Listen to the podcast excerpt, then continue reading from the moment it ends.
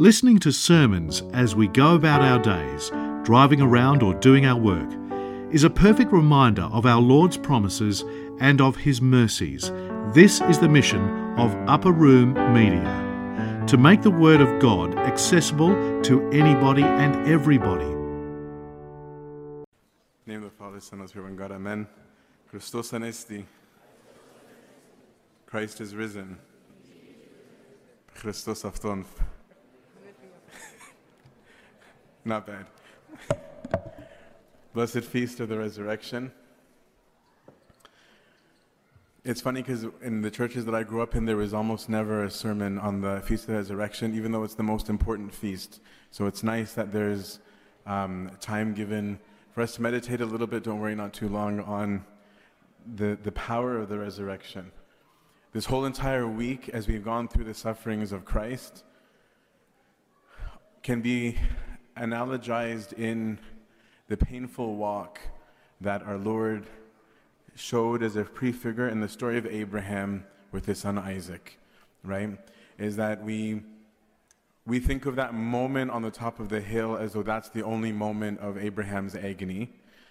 But in reality, from the moment that Abraham knew that this was the ask, and every step that he had to take towards this place, which was a, it wasn't like it was in his backyard. This was long, full day's journey. And then walking every step of the mountain, knowing this hardship that's going to come to him, is agonizing. But all of us who have gone through hardship almost can see the beauty of the hardship always in hindsight, rarely in it, after everything has fixed, when the storm is over, right? That's when we're able to look back and say, wow, what an experience. And we look back at the relationships that we've had and those who were closest to us during those times, and we see it as, as a powerful time in our lives when seen in hindsight. The Jews had went through a period of 400 years where they had heard not the voice of God, right? From the time that they came back from their captivity in Babylon until the coming of Christ, they hadn't. And there's a very interesting fact that we ought to take note of. The Jews, when they returned from exile, discovered that something in the temple that was very precious and pivotal to them was gone, which was the Ark of the Covenant. And in the Holy of Holies, where the Ark of the Covenant was kept, that place was called the Dubar. The Dubar is the Aramaic or Hebrew word for a word that you're probably familiar with in Greek, which is logos. The Holy of Holies was the place where God was supposed to speak, and for 400 years it was silent.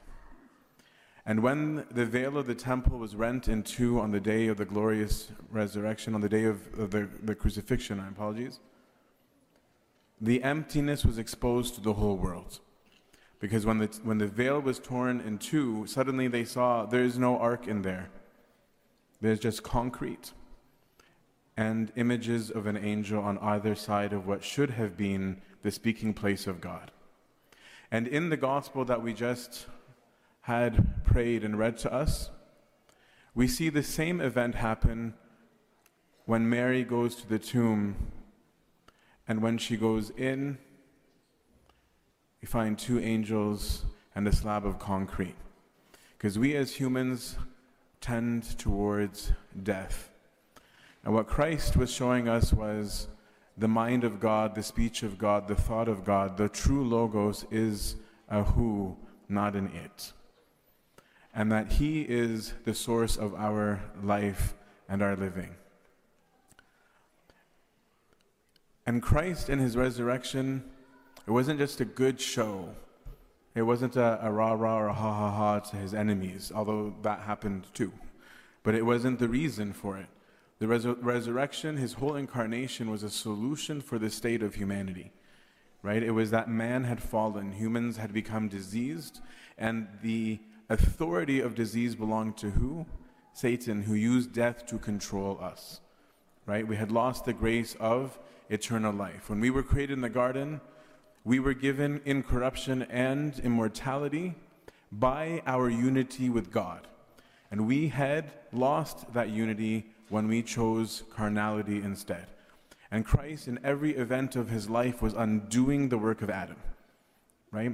He came, he was obedient unto death. The first Adam was disobedient in the garden. The new Adam showed his faithfulness in the garden. Right? The old Adam was guilty of blasphemy.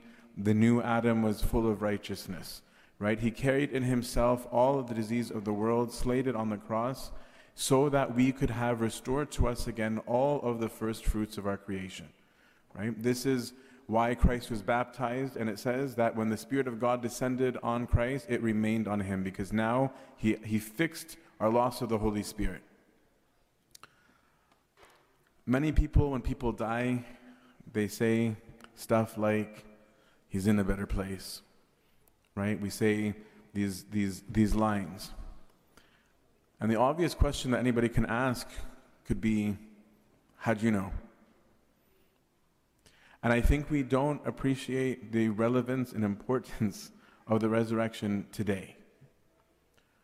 Imagine if you went through high school knowing that no matter what you do, no matter what, you will never be given a degree. Why do it? Right? There's absolutely no hope. If you know with absolute certainty that nobody is able to get through, why do it? But imagine, or imagine if no matter how you ate, you will be obese no matter what. There's no such thing as being able to be fit. Why bother eating healthy or going to the gym or doing whatever it is that we do?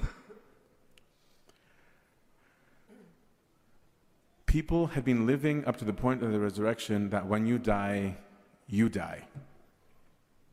But imagine if one person passes high school or one person discovers health. What does that restore for all people? hope.